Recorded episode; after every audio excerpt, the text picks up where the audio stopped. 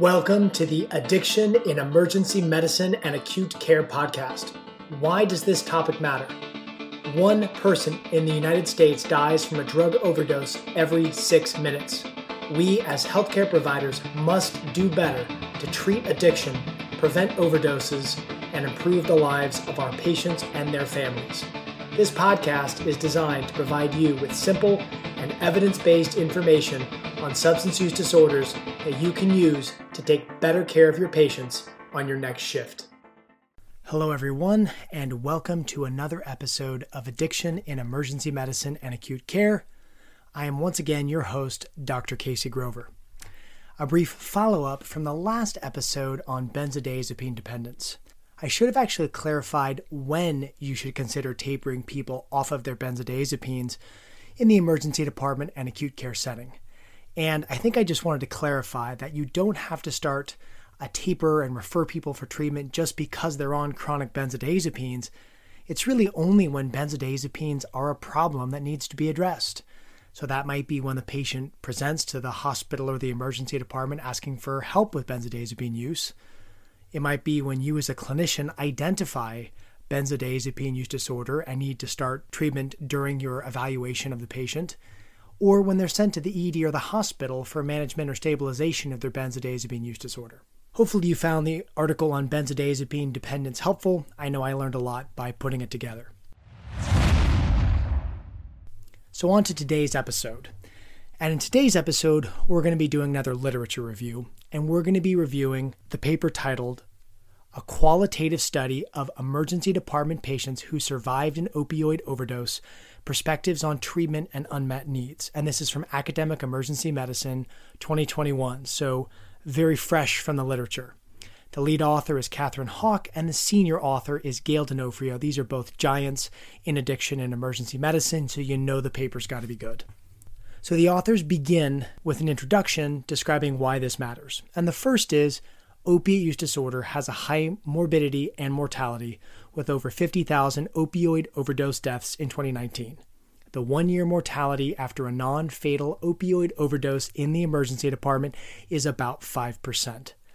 Unfortunately, effective linkage to treatment for patients after a non fatal opioid overdose is low at actually under 15%. The literature that exists on initiating patients with opioid use disorder on medication assisted treatment in the emergency department is actually pretty good, but in these studies, very few of the patients in the studies presented after an overdose. So they identify a gap in the literature that they're trying to fill. What were the methods of this paper?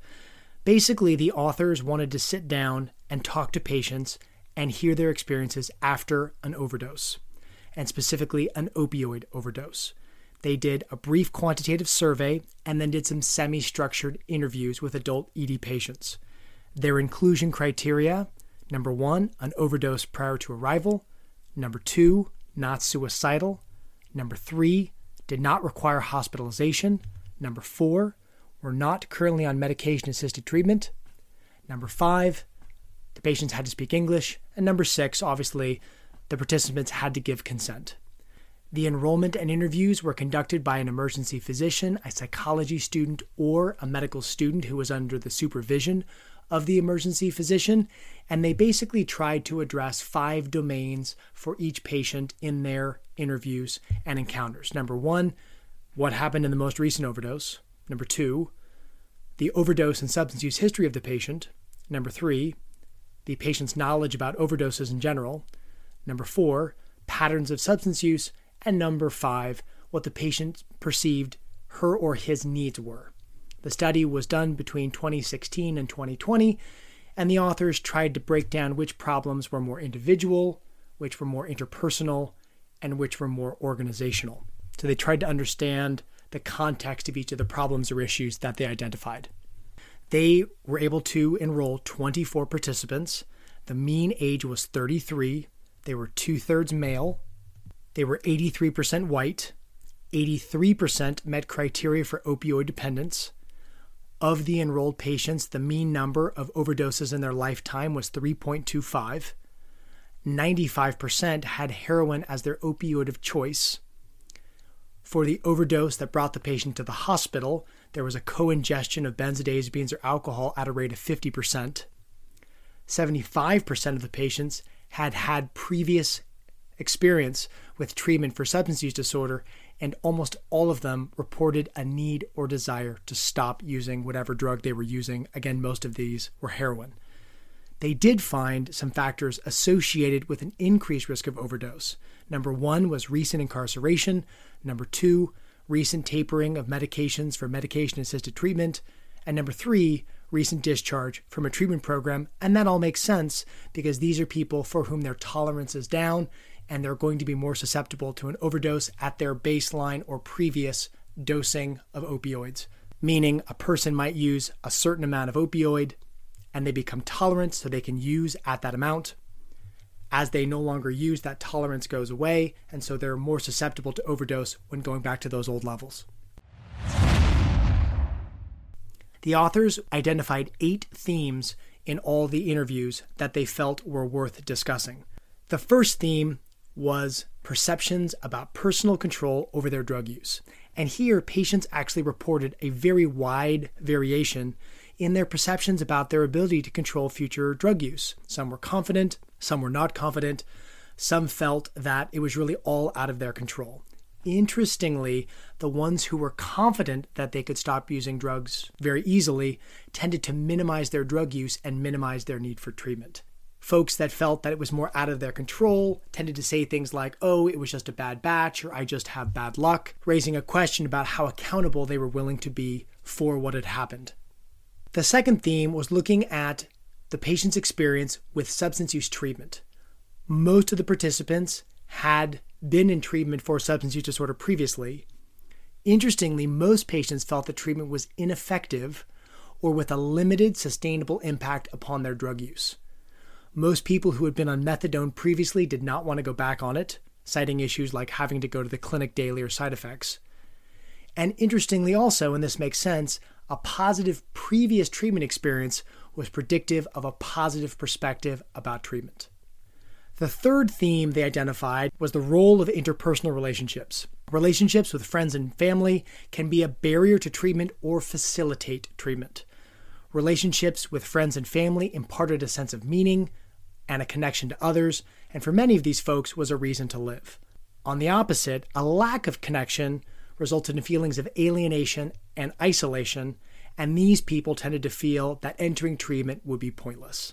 Theme number four were provider communication skills. There was a lot of personal shame and guilt or anger felt by these patients after an overdose, and it could be exacerbated by how their first responders or emergency department staff interacted with them. Unfortunately, patients felt routinely diminished and scorned by their providers. And I'm going to quote from one of the patients. Quote, I mean, honestly, the thing that bothers me is the looks. It's like every nurse in the emergency room has to come and walk by me like, you're the girl that overdosed, and it's kind of like, she's just a drug addict, so who cares? End quote. When asked how to further improve communication, participants noted the importance of empathetic listening by ED staff. Now, this is outside of the paper. I don't know how it is where you work, but I'm super busy on shift. And so, this is where, in my department, our substance use navigator, she's a drug and alcohol counselor dedicated to our emergency department, and our social workers can be awesome because they don't have to see the constant flow of patients coming through the ED. They can actually sit down with the patient. And in my department, my ED social workers and my substance navigator are awesome at providing empathetic listening. The fifth theme was the role of stigma. Stigma was reported as a barrier to seeking medical care in general. People were ashamed of their overdose, and the shame was worse when they felt more exposed and visible when seeking medical care. There were staff checking on them, they kept having to answer the same questions about what happened, and they might even be in an open area, such as a waiting room or hallway.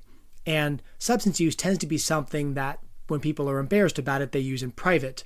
And having to be in a medical setting, they have to talk or at least be asked about what happened.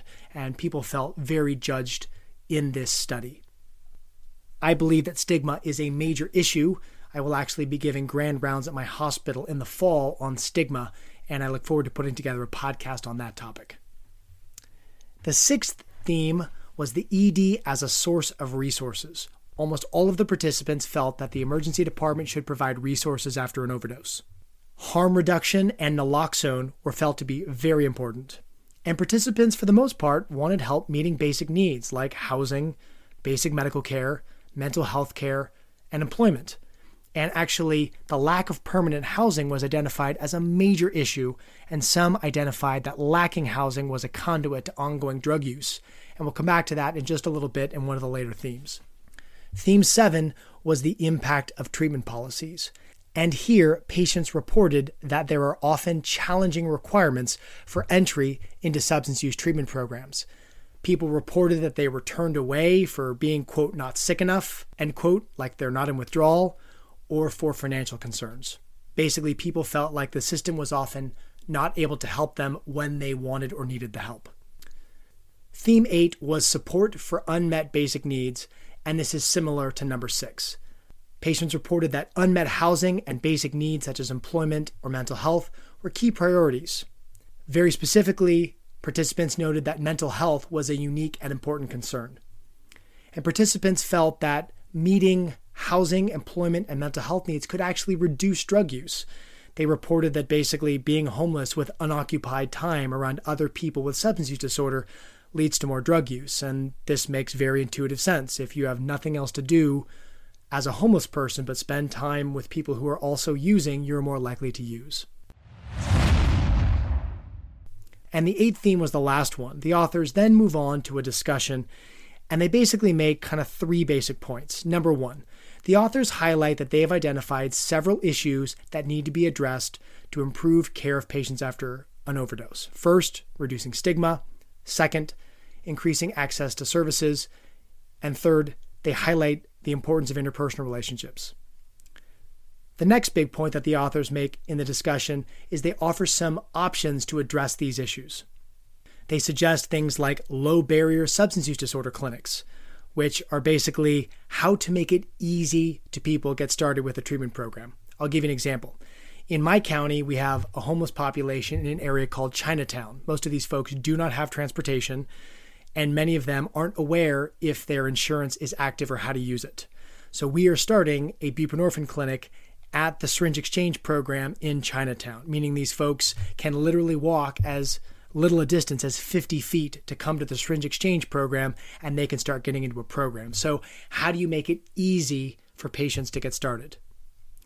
The other suggestion that the authors make is to offer safe and non judgmental spaces to discuss and provide resources. I'm very grateful in my emergency department, we have all private rooms.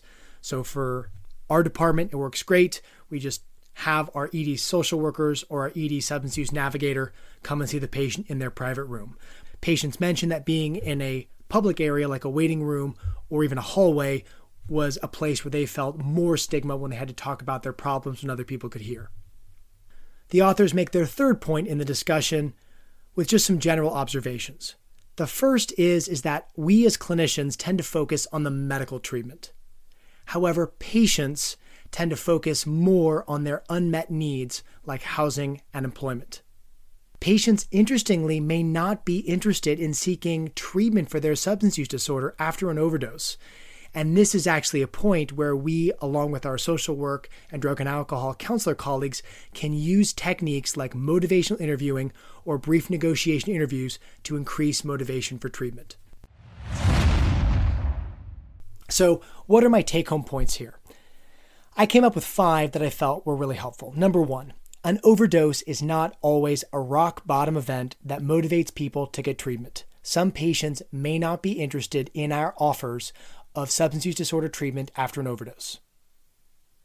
Number two, interpersonal relationships are huge. Positive relationships are motivation for change, and isolation reduces motivation for change. Number three, treat patients with substance use disorder with respect. Judging them doesn't help them stop using. Feeling stigmatized and judged results in patients seeking less medical care in general which leads to worse health in all domains. Number four, people want and need resources without barriers like housing, medical care, mental health care, and employment. It's hard to stop using opiates or other drugs when you're homeless, unemployed, with no medical care, and you're surrounded by other people who use drugs. And this is where our social workers and ED substance use navigators can be huge. Number five, get naloxone in the hands of your patients and your community. This was a study of non fatal opioid overdose patients. We never got to hear from the patients who died from an overdose. That wraps up this episode. I hope you found this literature review was helpful. Wishing you a great day, a great week, a great month, and we'll see you at the next episode.